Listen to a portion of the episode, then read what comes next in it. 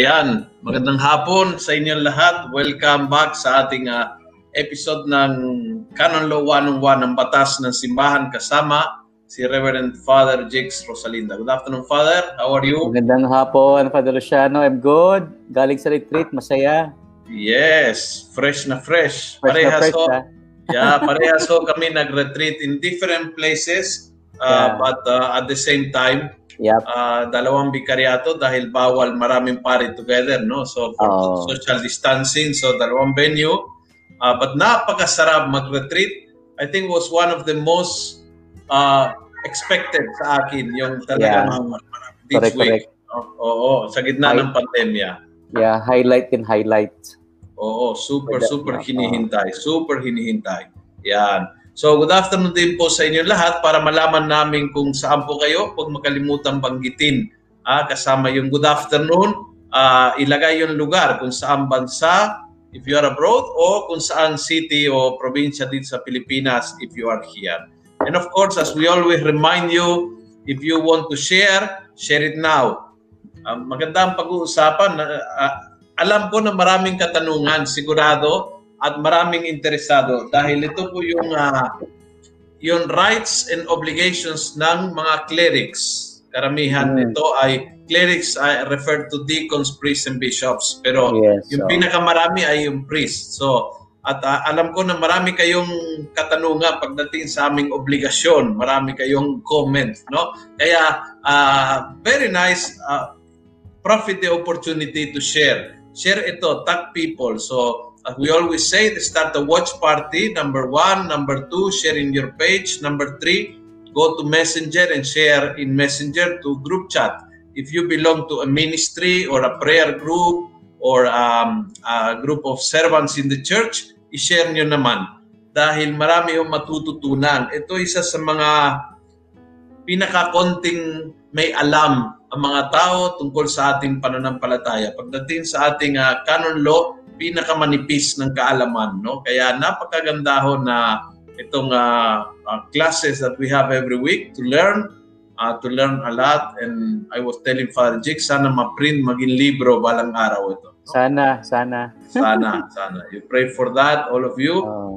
Okay, so habang nagsishare po kayo, I, I will greet some of you. But habang binabati ko po kayo, huwag makalimutan mag-share. No? Alright. So, sabi ni Alejandro, good afternoon po, watching uh, from Bulacan. Alright, so let's see, we have some places. So mar- marami ho na good afternoon, pero nakalimutan ang place. Ito naman, uh, si Annie, good afternoon from Germany. Good afternoon po. Ito naman si Leonila, good afternoon from Marilao, Bulacan. Good afternoon po. Si Halamander, good afternoon from Taguig City. Alright. Si Ofelia, good afternoon, watching from Cagayan de Oro. Good afternoon po. Magandang mm, hapon. Alright, si Jeff, uh, rainy afternoon from Pasig City. Si Mila, hello po, listening from Muntinlupa. Si Albert, watching from Jeddah. Good afternoon po. Si Priscilla, good afternoon from Balut, Tondo, Manila. Alright, good afternoon po. Si Lex, good afternoon from Bulacan. Good afternoon po sa inyo. From Makati, si Ted de Jesus. Ito naman si Leonilda, good afternoon from Hong Kong. Yan. Ito naman si Cecil, good rainy afternoon watching from San Pedro, Laguna. Alright. Si Lourdes, good afternoon po from Caloocan. Good afternoon po. Uh, sino? Ito po, si good afternoon from Zaragoza, Nueva Ecija. Alright, good afternoon po. Aha, from, ito, nabasa ko na. Oh, wait. Oh, ang dami. Biglang dumami. Dami, okay, good afternoon from Oroquieta City. Saan po yung Oroquieta City? Bandang Ito. North. Aha. Bandang North, oo. Alright, si Caleb, good afternoon from Pampanga po. Good afternoon. Ito naman, uh, si Montano, yes Father, Father Rosalinda, buenas tardes from Cebu. Di pa nakabalik ng Dubai po. Alright. Ah, na ano, na, na na stranded o F W. Stranded, oh. Oh, si Julian, good afternoon from Imus. Alright, good afternoon po. Aha, ito ay taga-jump po ang lola ko. Aha. Ito. From Bagumbong, Samba. Wait, alright. From Sauyo. Si Jorge Facundo from Sauyo. Naging Paris priest si Father sa Sauyo, yes, no? Yes, our father. Yeah, yeah, our father. Oo. Oh, oh. Si Emily, good afternoon from Hong Kong. Si Daisy, good afternoon from Hong Kong. Alright. Uh, ito naman, si Alaw from San Rafael, Bulacan. Okay. Ito naman, from Marikina City, si Angela. Alright. So, very good. Share pa more ng konti para magsisimula po tayo saktong alas singko. So, if you will share, ang pag-uusapan natin ngayon, Father, remind us, we were talking about rights and obligation of the lay faithful. Pag sinabi lay faithful, sinong hintukoy uh, dito? Lay faithful po, maliban sa aming mga ordinahan, lahat po ng kabilang sa simbahan na nabinyagan. Uh-huh. Lay faithful, yan. Ah, okay. So, hindi, yung, yung faithful, hindi ta, kahit hindi ka faithful. Kahit hindi ka faithful, yeah. Kahit perfect. Hindi ka faithful, lay faithful but, pa rin. Dahil sa, sa, binyag, sa binyag mo, ikaw ay lay faithful. Ayan, baptism. Ah, okay. Alright. Uh, for baptism. So, la, lahat yeah. ng nabinyagan, kasama lahat po tayo lahat. Yeah, okay. Pero, at, pagdating sa mga rights and obligations, Hindi hindi pare-parehas. Tama ba? Merong uh, merong mga rights and obligations na common sa ating lahat bilang mga binyagan. Uh, nandun yon okay. sa ating discussion noong nakaraan. Uh, merong mga rights na proper to the uh, to the lay state, no, sa mga sa laiko. At merong mga karapatan hmm. na proper to clerics sa mga naordinahan, pari, hmm. diakono at obispo. Mm-hmm. Yun. So, so yun ang pag-uusapan natin ngayon, no? Yes. Uh, the, oh, rights and, the rights and obligations of the clerics. Napansin ko, pagdating sa obligations, fourteen points. Pagdating uh-huh. sa rights, tatlo lang. At, tatlo. Sa kabila naman dako, sa kabilang dako uh-huh. naman, sa lay faithful naman, ng obligations, tatatlo. Ang oh, kanilang tatlo. Mga karapatan, labing, labing dalawa. O labing, okay. labing isa, oo. Bakit? Bakit? Oh, una-una kasi siyempre yung yung pagiging uh, pari ay isang malaking responsibilidad. Mm-hmm. At uh, ito ay uh, isang pribilehiyo din, no, na, na may karampatang uh, mga tungkulin. Kaya ganun po ang ano, ganun po ang ating uh, sistema. Mas maraming mm-hmm. pananagutan.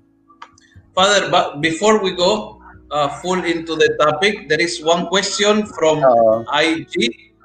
Fathers, if I may ask po, allowed po ba sa Catholic na kuning ninong sa kasal ang pare? Salamat po.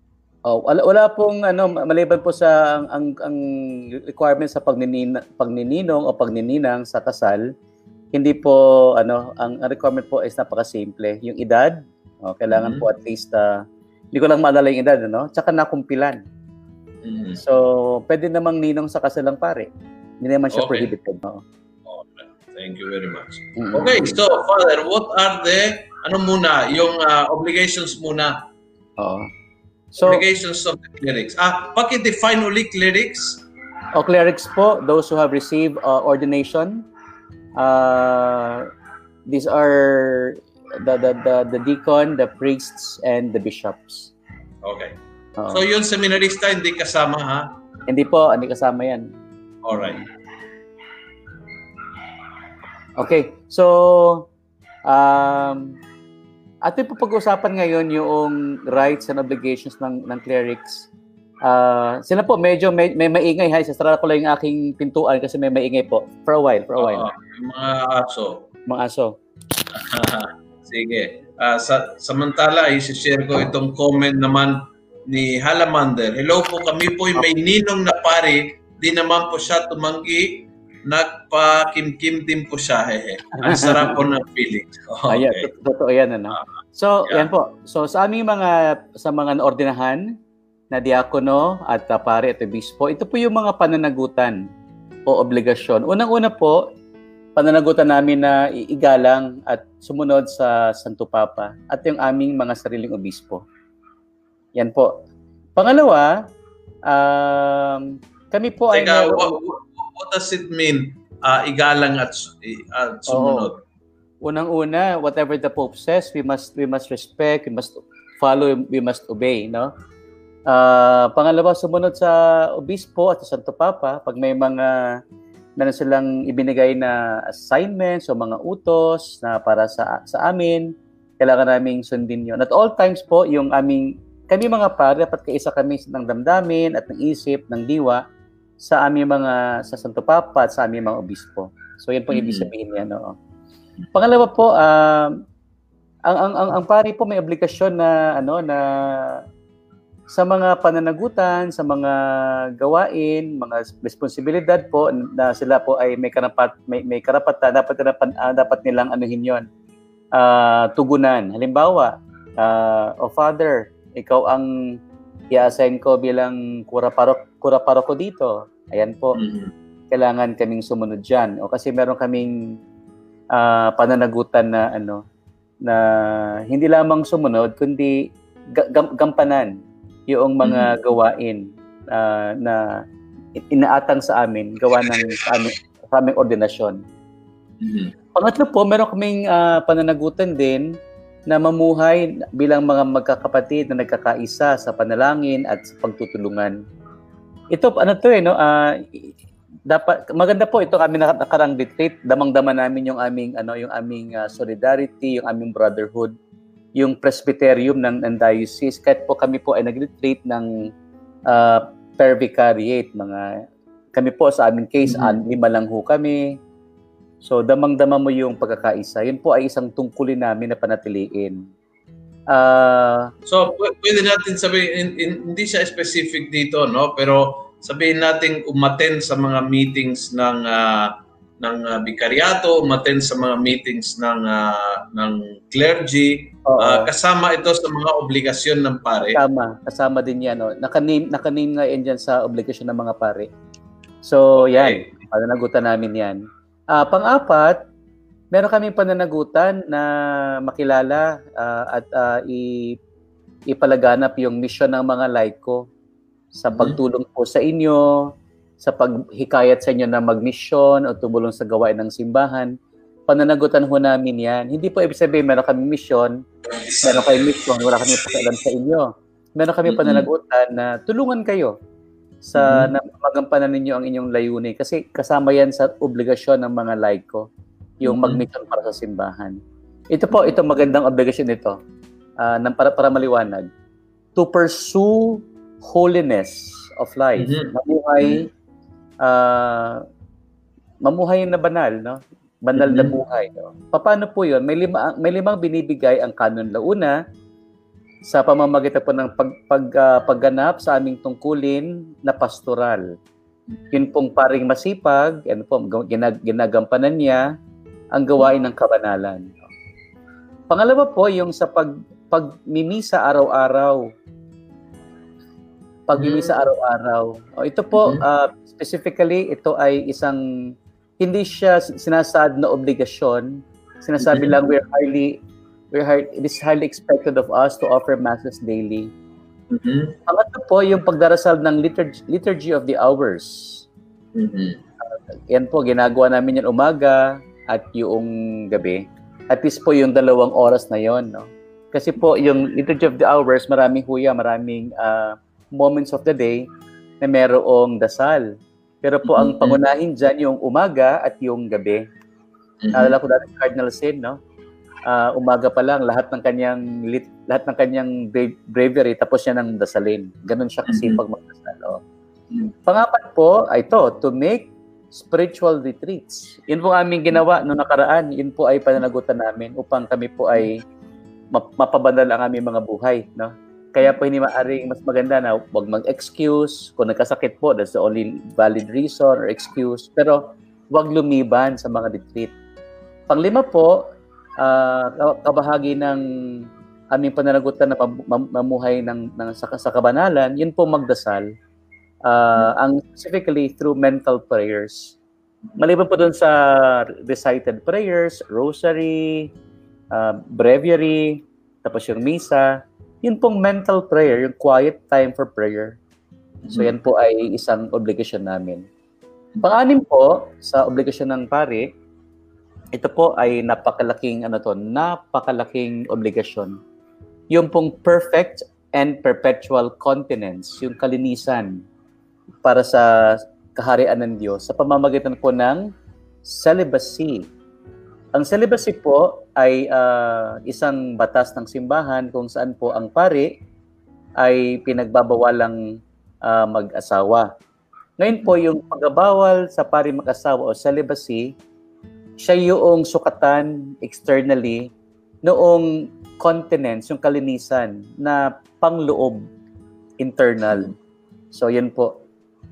Pangit, uh, mamaya siguro maraming tanong tungkol dyan na sa celibacy, no? Mm-hmm. Naniniwala ko tayo na sa, sa simbahang, sa, sa Western Church, sa simbahang Romano-Katolika, ang celibacy po is also a gift, isang biyaya na kadugtong o ka, kalak, ka, uh, kalakip ng biyaya ng pagkapari. Sa Eastern Church po, those are two separate, separate gifts kasi yung kanilang mga pari ay yung iba pwedeng mag-asawa. Pangpito, ito, maganda to, oh, to pursue sacred studies, even after ordination, to attend pastoral lectures, uh, theological meetings, and conferences. Meron kami pananagutan po na to nourish our minds, our intellect also, sa pamamagitan po ng pag-aaral. Ang iba po sa amin, may pagkakataon na mag-aral. Salamat sa Diyos. Yung pong iba po, nagpupunta. Uh, not, not, not, not necessarily for formal studies, but uh, short courses or uh, mga conferences. Kaya po pag ang pari natin nawawala kasi meron silang conference on this, conference on that. Yun po ay in pursuit of an obligation na sila po ay manatiling uh, malawak ang kaalaman. Pangwalo po na aming pananagutan, to acquire knowledge in other sciences connected to sacred sciences, hindi lang po sa mga kaalaman tungkol sa bagay na theological o tungkol sa buhay pare o sa aming mga ministry, kundi po maging yung ibang ibang mga bagay na maaaring makatulong sa aming uh, sa aming mga gawain. Halimbawa po, yung mga may pare nag-aaral ng uh, nag-aaral tungkol sa fin- finance sa finances, nag-aaral ng uh, accountancy, may psychology, sociology, may mga ganun mga pare, no? Music, uh, history, ayan. Para po manorish uh, yung aming uh, paglilingkod sa pamamagitan po ng aming kaalaman. Father Jix, may, may question. There is a question dyan uh, on the screen if you can see it. Ayan. Uh, from Alamander Mendiola. Tanong lang po, sa batas po ng gobyerno may kaparusahan kapag hindi sumutot, sumunod sa batas. May kaparusahan din po ba kapag hindi po kayo sumunod o nakamali lang po kayo ng konti? Sad po kasi ako sa part na yan dahil Oo. sa isang pari na kilala ko. Oh, salamat, uh, Halamander. Of course po, uh, ang simbahan po, meron, meron siyang mga ano, meron siyang penalties, meron siyang penal precepts, meron siyang warnings, meron siyang uh, rebuke sa mga nagkakalumalabag o nagkakaroon ng violations laban sa laban sa iba't ibang batas ng simbahan, uh, lalo na po sa mga batas na tinuturing na crimes or krimen or delict sa simbahan. Meron po siyang ganun. Um, bago po ang parusa, no, minsan po dumadamo na sa mga mas mababang uh, ang, ang, ang tawag natin dito mga mga remedy, remedyo, pe, penal remedies. Pwedeng yung pagsabihan, uh, pwedeng warningan, babalaan, o uh, pwedeng bigyan na ng mga parang parusa para sumunod sa batas at hindi lalong lumala ang kanilang offense. O kaya talagang itatawag nating uh, yung uh, yung talagang punishment, yung because of certain violations in the church. At, at pinaka at pinaka mabigat ho na parusa uh, ay yung dismissal from the clerical state. Mm-hmm. So yung pagtanggal sa pari bilang kabilang sa estado ng pare. Mm-hmm. Ayun po. Mm-hmm. Tatuloy ko po yung ating discussion, no? Mamaya, so, i- ano nating ipag-uusapan, no? Kung anong karampatang uh, parusa sa bawat isa, aling ang mas matimbang, aling ang mas mahirap, et cetera. No? Hmm, sige po. Uh, pang pang siyam, alam niyo ang mga pare, meron kaming obligasyon na ano eh, na magkaroon ng parang uh, parang some form of common life, yung samahan, yung hmm. pagiging pagkakaisa. Ito, very strong to ngayon, Padre Luciano, di ba, sa atin? Mm-hmm. Meron mga samahan, mga grupo, barkadahan, mm-hmm. uh, friendships in, in the vicariate. Ayan. Oo, oo. Po, uh, tungkulin namin ang mabuhay ng simple. Mm-hmm. At iwasan po yung mga bagay na, uh, ano ba yung vanity sa Tagalog? Yung mga magarbo o magarang pamumuhay. At uh, kung, meron, kung, kung ano meron po kami, ay gamitin po para sa simbahan at para mm-hmm. sa tulong.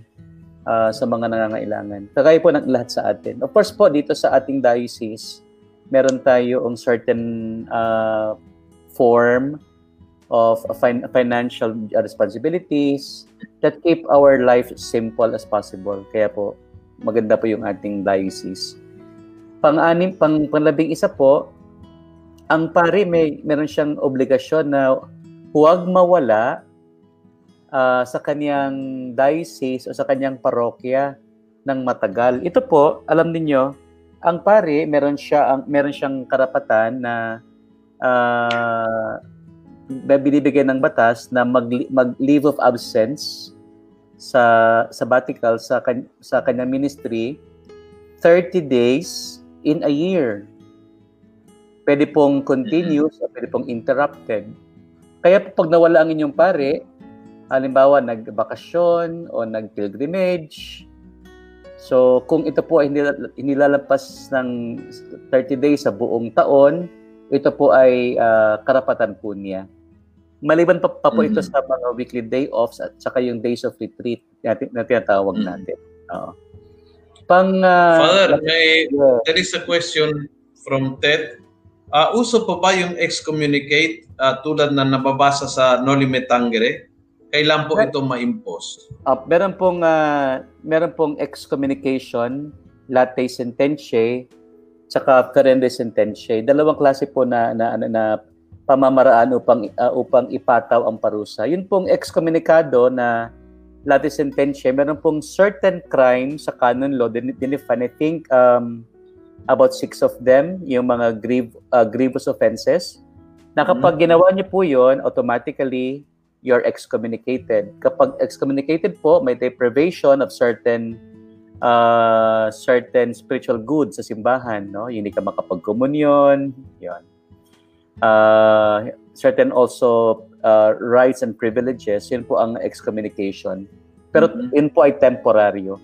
Ang pangalawa po, yung imposed excommunication. Kapag uh, yung crime po ay na-violate, outside of those crimes that we that, that we mentioned that were uh, punishable by latae sententiae excommunication, la currende sententiae. Pwede sabihin, dadaan sa proseso at ipapauto yung parusa kung napatunayang nagkasala.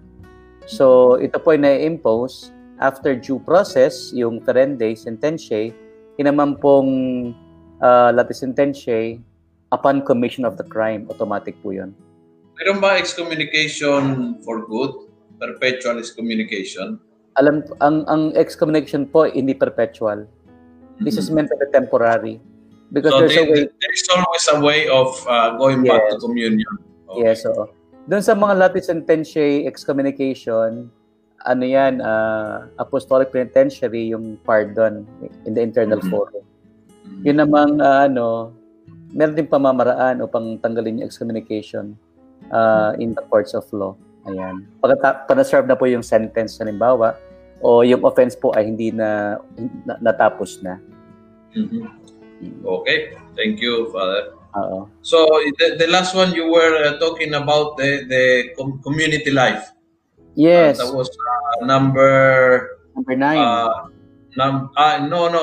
You, you talk also about uh, eleven. eleven pala. Ah, Not to ab- be absent from the diocese for a notable period. Time. Yes, oo. Tama, without ano? the permission of the bishop. Yes, so at least po diyan ano, uh, ang ang ang permission diyan can be presumed, no? Ibig sabihin uh, kasi nga right naman ng pare yung yung mag-take ng leave of absence para sa kanyang sariling kapakanan. Uh, pwedeng pahinga niya, pwedeng panahon para sa kanyang sa kanyang mga mag-anak, sa kapatid niya, sa nanay niya, alagaan niya. O kaya panahon para mag-aral, panahon para magdumalo sa mga mag-anak sa ibang bansa. But with so, permission. Meron, yes, oo. Ang permission po ganito, kapag lumampas ng sampung araw ang iyong absence, kailangan ng explicit permission ng iyong obispo o ng ordinaryo, ng ordinary. Pero kapag wala pang sampung araw, Uh, kahit wala kang permission. So, yun, yun po yung mechanics dyan. Mm-hmm. Father, there is a question uh, outside this topic, but, but I think it's an informative question. If you can answer shortly, no? From Alicia. Pakisabi uh, po for the information purposes lang about church collections.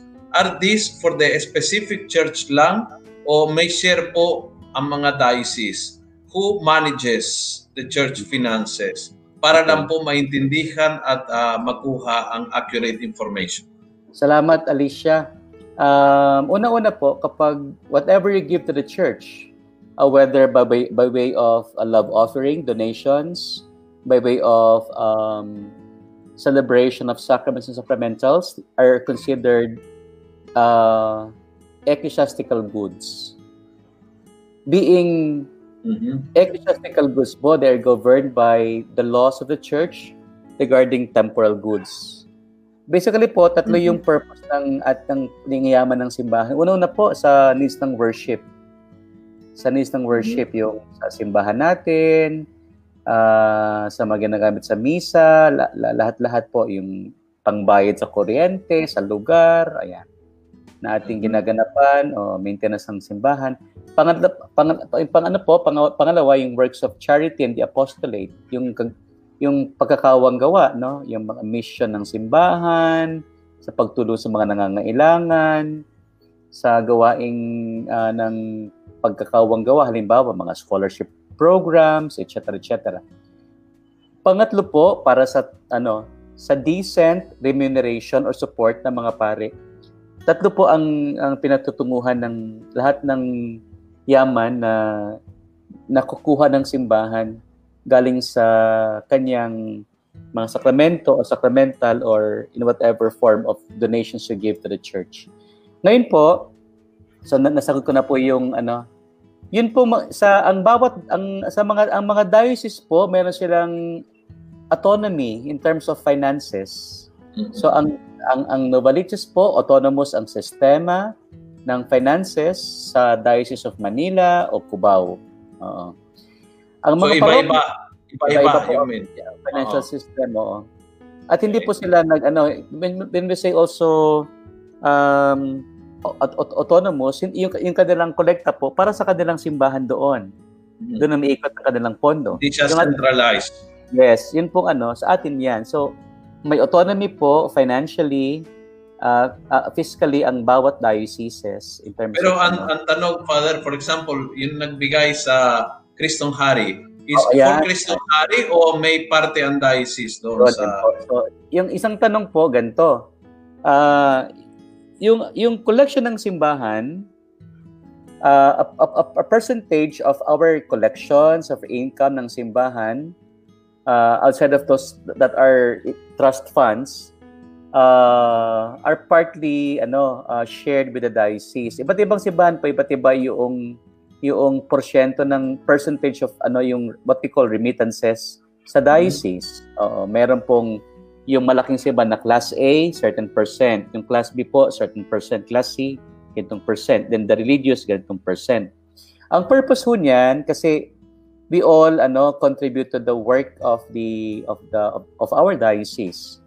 So yun pong ating binibigay sa halimbawa sa na remittances sa ating uh, sa ating tribu- uh, chancery office, ating treasury, it po ay ginagamit sa operations ng ating diocese.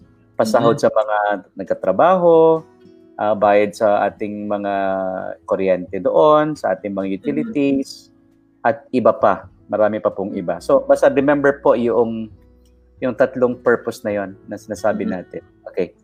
Tapos, sino nagmamanage po? Ang kada, ang, ang, ang diocese po is, ang talagang, admin, ang the one who administers the fund of the diocese is the bishop. Mm-hmm. It is the, the financial uh, officer or the econom mm-hmm. who, uh, who, who who does the day-to-day management of, of the goods of the church. But, Um, generally speaking talaga po ang obispo. Sa mga parokya po, of course, ang parish priest, following yung uh, certain financial systems that we have put in place sa ating diocese. Uh, Jix, uh, may, may konting dagdag na, na question kumbaga. Eh, what about from chapel to parish? Oo.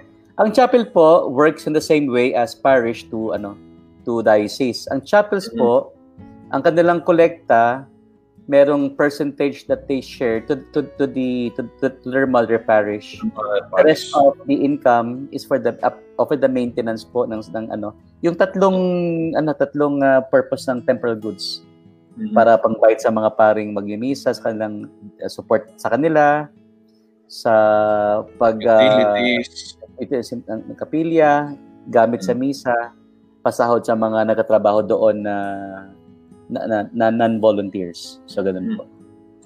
Uh, Father, may uh, may question, no? Uh, yung pong pamumuhay ng simple, is that an obligation of the priest? Yes, it is. As we have said, uh, nasa ano yan, sa ating diniscuss na, yes, we, we are obliged to live simply.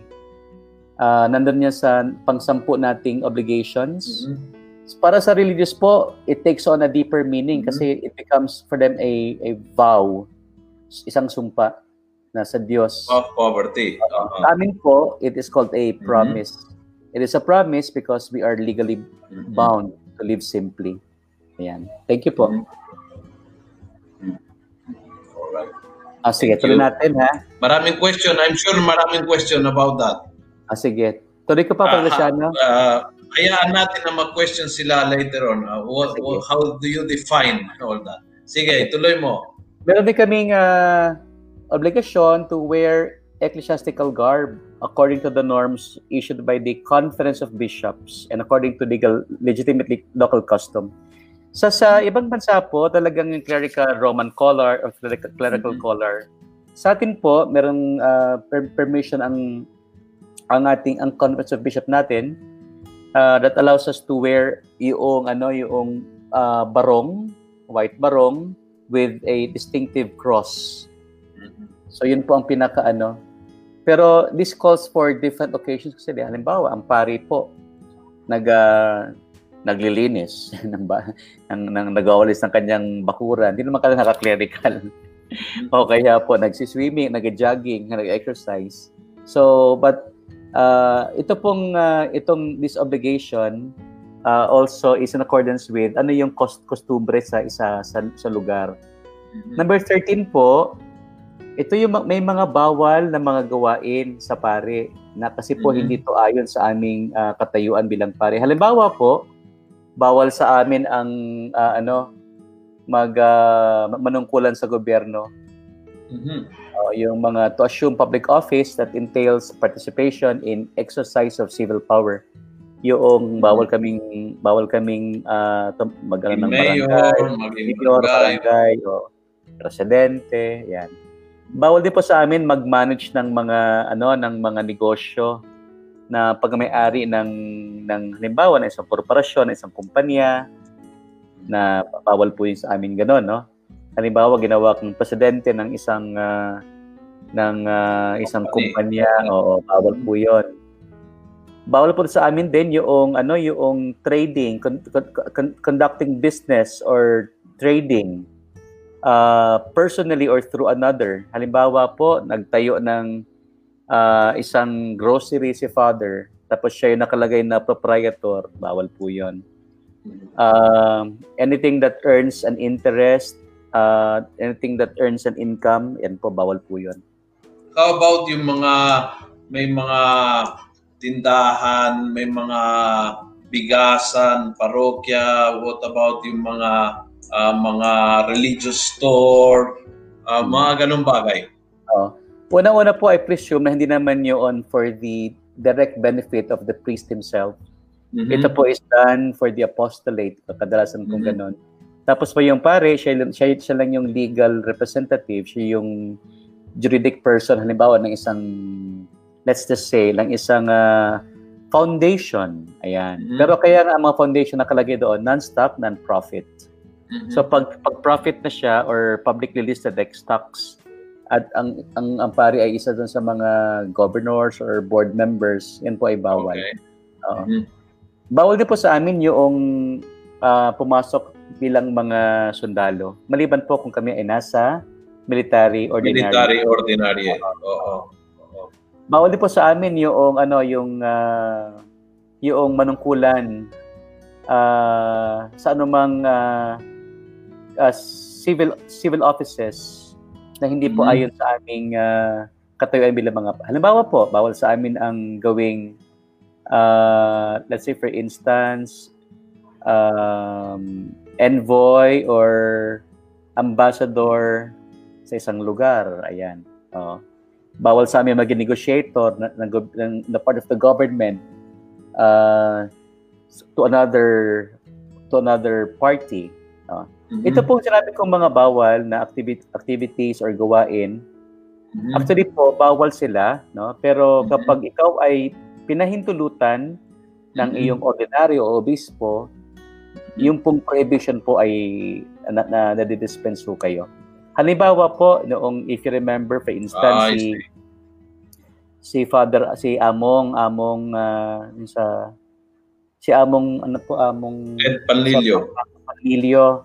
Ed siya po, Panlilio. Ed, si yeah. Father, oh, siya po ay nung pong unang term as governor, nanalo po siya, 'di ba? Siya mm-hmm. po ay merong pahintulot mm-hmm. no may, mayroon siya may siyang permission sa kanyang sa kanyang obispo. Kaya po hindi na oh, kaya po siya nakatakbo, kaya po siya nan- nanungkulan. So, kapag may permission, may permission po, pwede naman kasi meron pong halimbawa may mga may mga entities ang diocese po na, na hindi maaring iwasan na maging ano ba, maging uh, profit uh, oriented. For instance, merong nagtayo ang ang ang, ang isang diocese ng korporasyon para sa kanilang mm-hmm. pinarerentahang mga spaces. Mm-hmm. Yan po. Siyempre, so, ang kadalasan whether may may pare doon pero yes. uh, appointed by the bishop. Yes, with permit. Uh, All right. So, and, and not for personal purpose, never. Yes. Yeah. Okay. Father, uh, let, let me go for uh, we have several questions, no? Uh, um from Jeff. Good to learn that you have to live simply. However, why do some priests own luxury cars and change it every two years? Oh. So, yun po, actually, tama yun, ano, yung simplicity of life is, is, uh, is an obligation on the part of priests, no? Um, pero po kaming mga diocesan priests, um, we can own, we can own, no? Uh, certain properties, pero in keeping with our life lifestyle in, in demand. I don't know po kung when we define luxury cars, ano exactly yung luxury cars, kasi depende din yan sa ano ang luxury car dito, no? Uh, let's say, is a luxury car yung mga Lamborghini, yung mga Ferrari, o simply yung mga luxury cars po. Ang tingin ng iba, for instance, meron kang uh, meron kang S U V na naka-set up, tapos uh, ganon. So whatever it is, what, what, whatever whatever is, uh, what do you call this? Whatever exhibits a semblance of vanity uh, should be avoided by, by priests, no? Mm-hmm. Ang akin po kasi ganito ha, ito is isang, isang practical uh, problem namin mga pare, yung we need talaga to have vehicle sa parokya. Mm-hmm. And sometimes siguro yung taste or taste sa sasakyan, medyo iba, medyo mahal ang, nabi, ang binibili. Mm-hmm. From Edwin, uh, Father Jix, ask ko lang po if ano pong actions na dapat gawin ng isang lay witness kung ang isang pari o obispo po ay lumabag sa kanyang mga obligasyon. May pananagutan po ba before God and the Church ang isang witness kapag pinili po niyang manahimik? Oh, salamat sa tanong mo, Edwin Eborda. Depende ho sa nilabag na ano, nilabag na na obligations, no. Halimbawa po, halimbawa nilabag na yung may parike na mahilig mag ano, mag pilgrimage, laging wala sa simbahan. Wala siya kapag panahon ng Pasko, wala siya kapag panahon ng Semana Santa, wala siya kapag panahon ng Easter, na yung pinakamahalaga na dapat nandoon siya. Dapat po uh, may maipaalala sa kanya na dapat hindi siya lumiban sa kanyang parokya. Pwede pong ikausapin niyo siya o yung pastoral council at o okay, pwede rin pong kausapin na kanyang vicar foreign na palalahanan siya. Oh. Mm-hmm. Yan po. Depende po sa ano, depende po sa kung ano nilabag. Kung ano nilabag po halimbawa openly isang crime in canon law ay hindi po pwedeng manahimik. Especially po kung may scandal. Uh, sa sa yung scandalous yung yung yung violation, yun po actually mapapansin na rin ng ibang pari yan o mapapansin na rin ng obispo yan, ginagawa po ng action yan. But uh, di, siguro para sa ating mga laiko, it is also part of your love for your clergy to correct them kapag sila po ay may ginawang alam yung ano hindi ayon sa kanilang sa kanilang estado o buhay bilang mga pari. Thank you, uh, Edwin. Uh, from Halimander, Father, paano po nabuhay siya ng marangal dahil mayaman po yung pamilya ng pari? Tatalikuran niya po ba yung dapat mabuhay ng simple? Ang pari po, may kadala po akong paring anak ng mayaman, pero pinili niyang mag- maging simple. Uh-huh. Kasi hindi naman kailangan kung yung, yung pamilya mo ay mayaman, magganong ka rin, no? Nagpari ka, pari ka mm-hmm. nga po eh, di ba? Pari ka na, pari ka eh. Mm-hmm. In fact, yung may mga anak uh, may mga mayaman, anak ng mayaman na naging pare, mapapansin mo sila pa yung ano, sila pa yung pinipili talaga yung buhay na simple. Mm-hmm. Ito naisagot kanina pero humabol yata si Ate Cynthia, so tanong niya, bawal din po ba uh, sa padre mag, uh, sa binyag maging ninong sa binyag at kumpil at kasal? Hindi po bawal, maganda nga po na ninong niyo pare. Okay. Kasi 'di ba tumatayo bilang ama? O bilang di ba, o ama sa pangalawang mm-hmm. ama yung ninong. Mm-hmm. Yeah. So baka maraming mag, magpaninong sa'yo, Padre Luciano, pagkatapos nito. uh, marami akong inaanak. Naku, marami. Sa lahat. Yeah. Sa, sa binyag, sa kumpil at sa kasal. Ah, talaga, oo. Oh. Oo. Oh, ikaw din, I imagine. Yes. Yeah, totoo yun. Yeah, yeah. Sige. May mga tanong pa ba sila o I continue yung panghuling karatang? Sige, you, you continue habang hahabol po yung mga tanong. Ha? Ah, sige. Ah. So, panghuli po, ito yung, ito yung aming uh, obligasyon. Yung ipalaganap yung kapayapaan, yung uh, harmony based on justice. Kaya mapapansin po ninyo yung mga mga pari, talaga nagpipreach sila about social justice. Kasi po, obligasyon ho namin yan. Ngayon po, ito po ay ipinagbabawal sa amin. Hindi pa kami pwedeng magkaroon ng ak- aktibong uh, lahok o pakikilahok sa political partisanship mm-hmm. o tsaka government labor union. Halimbawa po, ang pare kapag nagsalita sa politika, not because he is part of a party, mm-hmm. o, kundi po siya ay prophet na nagsalita about corruption, about injustice, Mm-hmm. about uh, about the environment. Uh, mm-hmm. So, pero hindi siya pwedeng sumapi o bumuo ng isang partidong politikal. O kaya magbuo ng isang samahan o union ng mga manggagawa uh, na nakikibaka uh, sa pwede siyang ano po magsalita pero yung lumahok sa ganitong klaseng ano, ipinagbaba, ipinagbabawal po sa amin 'yon. Unless, unless maliban na lamang po kung sa tingin ng kanyang uh, ng kanyang super, superior yung ginagawa niya po ay kabahagi pa rin nung kanyang gawain na pangalagaan ang karapatan ng lahat ng tao at ang at ang, uh, at ang karapatan ng, ng ng mga mamamayan at ang kabutihan ng mga mamamayan. So, yung pong mga obligasyon o uh, yung mga bagay na ipinagbabawal sa amin po, kapag ito po ay may pahintulot ng, ng, ng obispo, sa tingin niya po hindi naman na bahagi pa rin ng aming misyon yung pagiging halimbawa miyembro ng isang samahan na kahit medyo politically uh, oriented kung ito po ay nakakatulong sa panan- sa ating uh, pakikilahok sa paghahanap ng hustisya at, at kapayapaan at sa, sa sa sa ating bayan. So yun po. Okay, so, ang dami, so, no? Daming habang, rights, daming, yes. Pala, dami-dami, no? Habang i-discuss ni Father Jix yung obligations naman, uh, maganda ho na ito ang pagkakataon na kayo ay magtanong din, no? Ang inyong mga katanungan ay very welcome tungkol sa aming mga obligation. Ano ang dapat at ano ang hindi po pwedeng uh, namin bilang pare. May question dito, Father. Si Sylvia, ang tanong niya is, Good P M po, yung pamangking ko po, ninong niya, pare sa Kumpil. Ngayon, seminarista na siya. Oh, galing nga. Oh, very good. Mm-hmm. Uh, then, may question si Mark Texon. How many times can the lady receive Holy Communion per day? Oo. Um, ito po, ano, kasi ang, what, I, what I learned is, of course, if you rec- go to Mass for that day, you receive Holy Communion. Now, if you receive, if you are in the in a, in a second mass, like for another occasion, uh, ang sabi sa amin, you can receive another communion, uh, provided that you are in the state of grace, of course, no. And you may offer that for the intentions of an, of another person who might want to receive Holy Communion but could could not. Mm-hmm. So parang suffrage para sa kanila. Mm-hmm. Mm-hmm.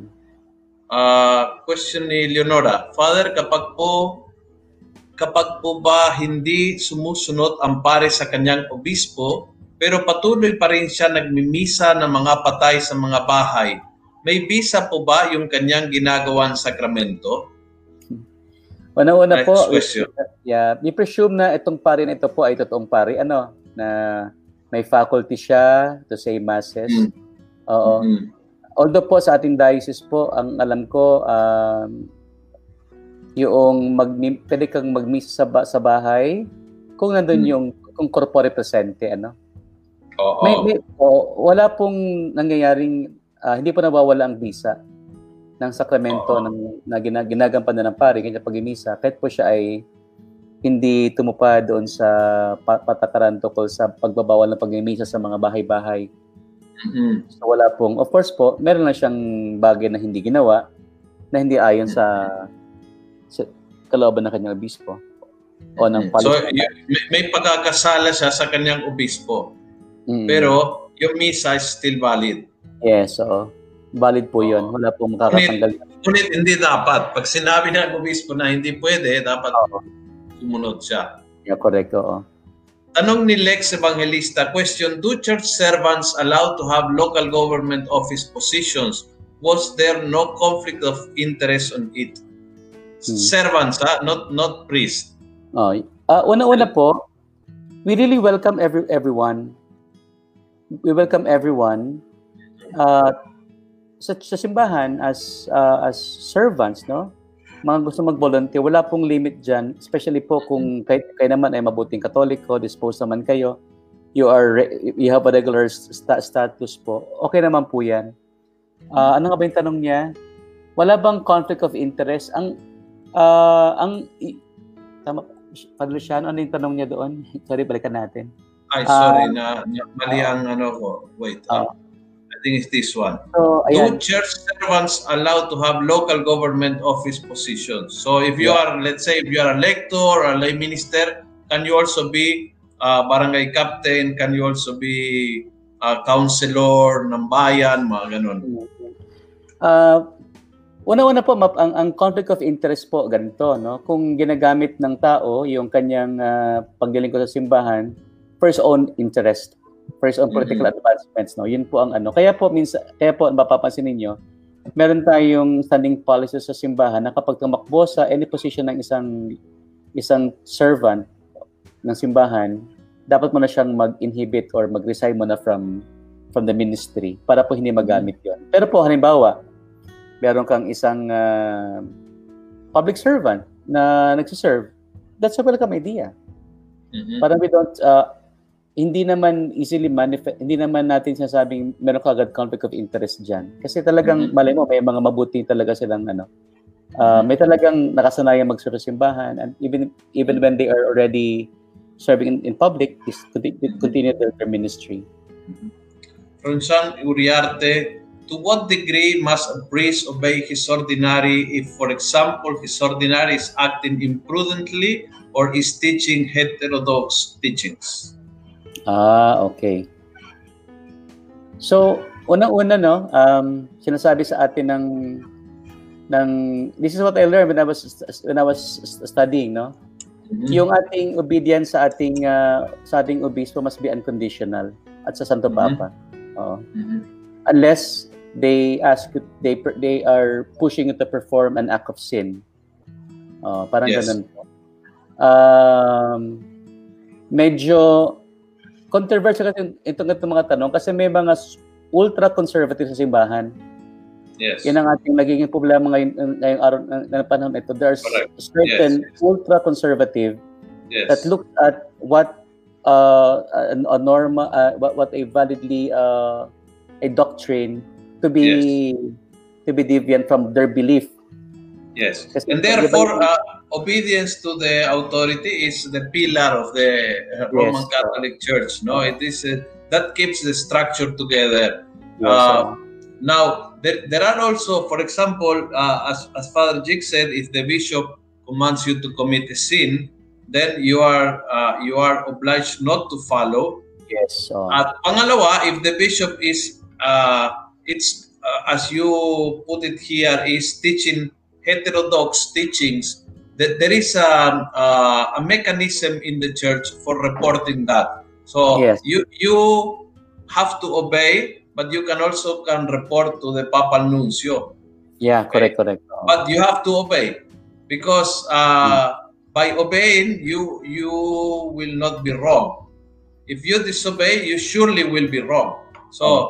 you obey, but you can report. You have the right to report some teachings as you believe to be uh, out of the orthodoxy of the Catholic Church, and then you report that to the proper authorities, the Papal yeah. Nuncio, to be reported to to the uh, to the congregations in the Vatican, et cetera. But meanwhile, obey, yes. except if what is asking is uh, a sin.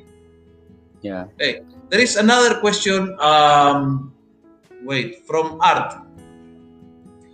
Uh, what can you say about activities of Father Reyes, running priest, joining rallies of leftists, other groups? Are these violations of being a priest? Uh, Kuya Art Layug, ito siguro dati, dati kong parishioner. Si Father Reyes po is not a member of any political group. He has an advocacy. Meron siyang pinaglalaban. Siya po, uh, as far as I know, Father... Father Reyes, Robert Reyes, mm-hmm. is deeply a uh, deeply uh, patriotic person. Mm-hmm. Uh, he's committed to social justice, but he remains deeply a priest. Mm-hmm. Yun po kanyang mga advocacy po, just like any advocacies, is not outside the uh, yung kanyang commitment as a priest, searching for for justice and peace in in, in the country. So, yung, yung maganda sa sinabi mo kanina, Father, uh, uh, that uh, it is an obligation to foster peace yes. uh, based on justice. Yes. Uh, oh, yan yun, so, yan yun. To look for justice is an obligation. Yes. Oh. Gusto, to join uh, political parties, uh, it's it's uh, it's not it's prohibited. Oh. So to, to make it clear, no. So uh, let's say kung kung yung pare ay naging spokesperson ng uh, ng Liberal Party or ng partido oh. ni Duterte o ng partido ni Gloria, et cetera. Oh, iba yun. Oh. Oo, iba yun. That's, that's uh, partisan uh, party, politics, and that's forbidden. Yeah. Okay. Now, looking for justice. Gusto nating ipasara yung minahan na, na nasisira ng ilog yeah. sa aming probinsya. Correct. O, gusto, gusto po namin ipaglaban yung uh, Uh, gustong i-deny na thirteen months para sa mga workers, et cetera. Oh, uh, that, that's looking for justice. There are two yes, different things. Yes, that's part of the mission, in fact, of every Christians, no? And oh, on oh. us, uh, our obligation. Ngayon po, uh, sa Pilipinas kasi po, pa nakik nakikibaka ka para sa karapatan ng iba, ang tawag sa'yo leftist, eh. Yan ang problema oh, sa Pilipinas. Si Father Robert po is, is never leftist. Uh, oh, that's, what I, what, that's what I know. He is, uh, he is a deeply a priest. committed to, to his ano, to his uh, May, to ano eh, there, is, there is a famous bishop in Latin America. He passed away recently, si uh, Bishop Helder Camara. He said, uh, pag pinapakain ko yung mga batang malnourished, ang tawag nila sa akin ay santo. Santo. Pero oh, pero pag nagtatanong ako kung bakit may mga batang malnourished, ang tawag nila sa akin ay komunista. So oh, alam niyo po, ganito ha, we easily red tag yung mga tao nakikipaglaban para sa ibang tao. Oh, As oh, Catholics po, oh, dapat maging sensitive tayo ma ma ma sa ganito pong kalagayan ng buhay natin. Oh, Mission oh. natin po yung magsalita tungkol oh, sa ano yung karapatan ng bawat isa. Kasi po, ito po ay karapatan din natin bilang mga anak ng Diyos. Oo. Maganda na malinaw sa ating, no? Political parties, bawal. Looking yes, for justice, pwede.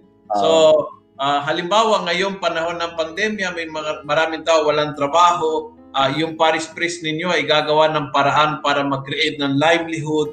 Habang ginagawa nito, makikisama siya sa ibang organisasyon, ibang N G O, tapos magmi-meeting, magpupulong siya kasama ang uh, local government. Lahat po yung pwede because he's looking uh, for justice.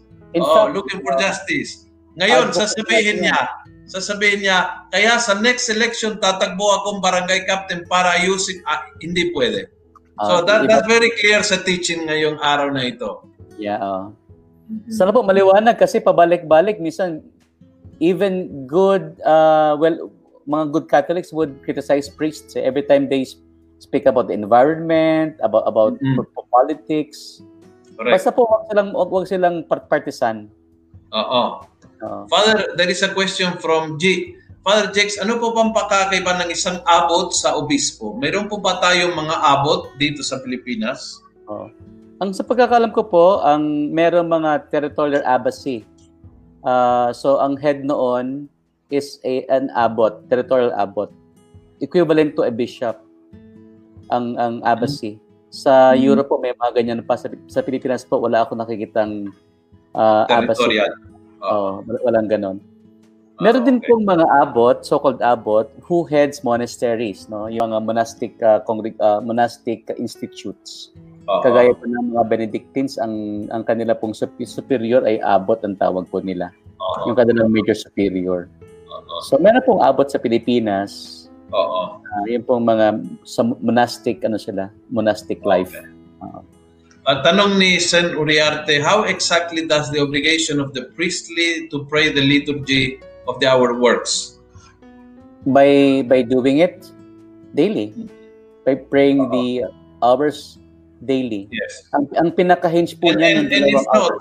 Just, just to make it... Uh, Uh, uh, con concrete, no? If, if, if not, you, you confess that.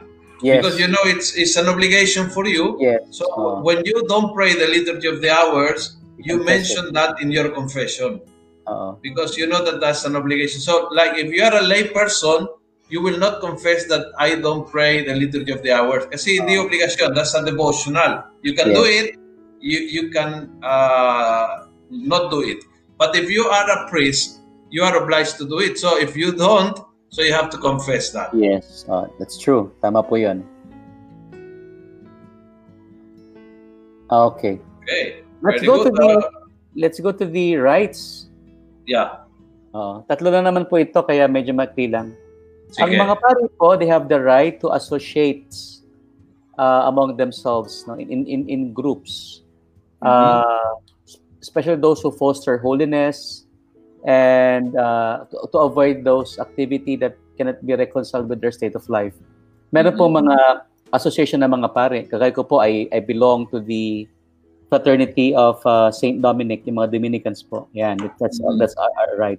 Second po, we have the right to remuneration and decent support consistent with uh, the conditions of place and time for us to provide for the necessities of our life. And if we fall ill, incapacitated, or in old age. Ang pari po, actually, ang amin pong remuneration po, uh, compared talaga sa iba, is very, is, ano ko siya, talagang just enough, decent, no, decent, decenting, um, decent life.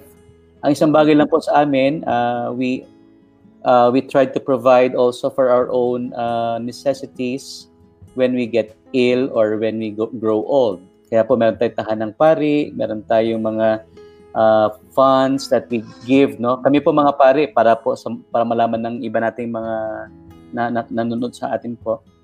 Uh, yun pong aming pangalawang misa, pangatlong misa, pangapat na misa, yun pong aming pong dapat makuha doon, aming pong binibigay sa diocese.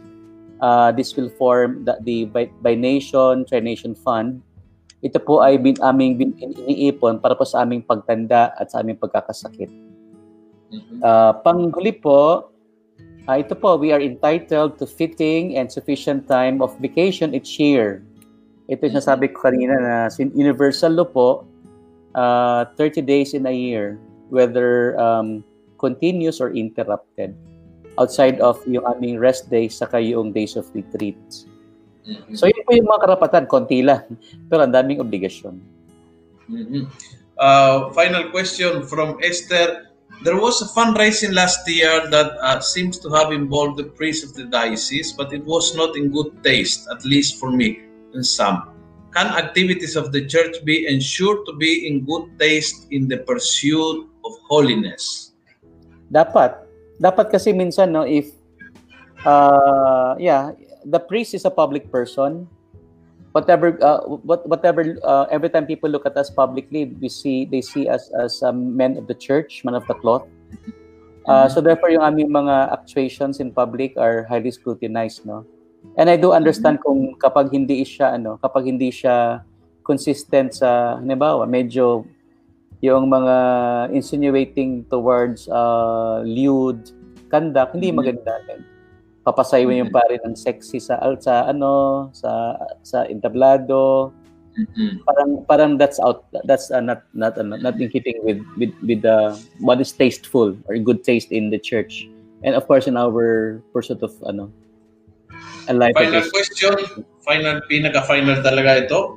From Art, what about Father Balweg who joined the leftist? What is the position of the church about him? I think if I remember, I, I know a, a family member of Father Balweg. He left the ministry. Yes, he so did. He, did. Oh. he, he left uh, the priesthood oh. uh, to, to become uh, the leader of uh, the group that, that uh, fight for the independence of oh. the Cordillera. Cordillera so. Alam, alam po ninyo, so, ang pari po kasi, may mga pari sa simbahan po na talaga deeply in love with social justice and mm-hmm. protecting the poor. Uh, may mga advocacy for the environment, for good governance. Uh, ganun po. You know, sometimes oh, out of love for for for the for the poor, talagang nagiging consequence yung pagpunta sa kagaya ni Father Balweg, no, one of them. Sa samahan na uh, to the point of an armed struggle against structures of injustice. Uh, but I think he left the church. Yes. He left the church. Kasi I think that's that's the, probably the lesson for today, no? Uh, to you, you can uh, fight for justice and social justice uh, from within your ministry. Now, if you want to go politic about it, if you want to create a party to fight for independence of a region, et cetera, then you have to leave the ministry. Okay, mm-hmm. So if you are fighting for justice, you, you do it from, from the ministry. If yes. you will go uh, partisan in your way of fighting, then you have to leave the ministry. Mm. Yeah, correct. Oh, that's true. Okay. Thank you very much, Father. Um, Thank you, Father. We will continue next week. No, we will continue. Uh, oh. Interesting. Uh, ang pag-uusapan natin next week is about the formation, no? Formation yeah. naman ng mga uh, magiging pare, no? Oh. Seminaryo, okay. yeah, house of formation. Pag-usapan natin yan, no? Yes. And I'm sure na may mga questions na hahabol naman. I'm sure. Yeah, oo. Pasensya na, hindi ko mas masagot lahat kasi marami ding ano. Oo. We'll try our best. Thank you, Father, and thank you to all of you. And uh, we will keep in touch. See you next week. Salamat. Salamat, Pards. Salamat po. Bye. God bless. Bye-bye. Bye-bye.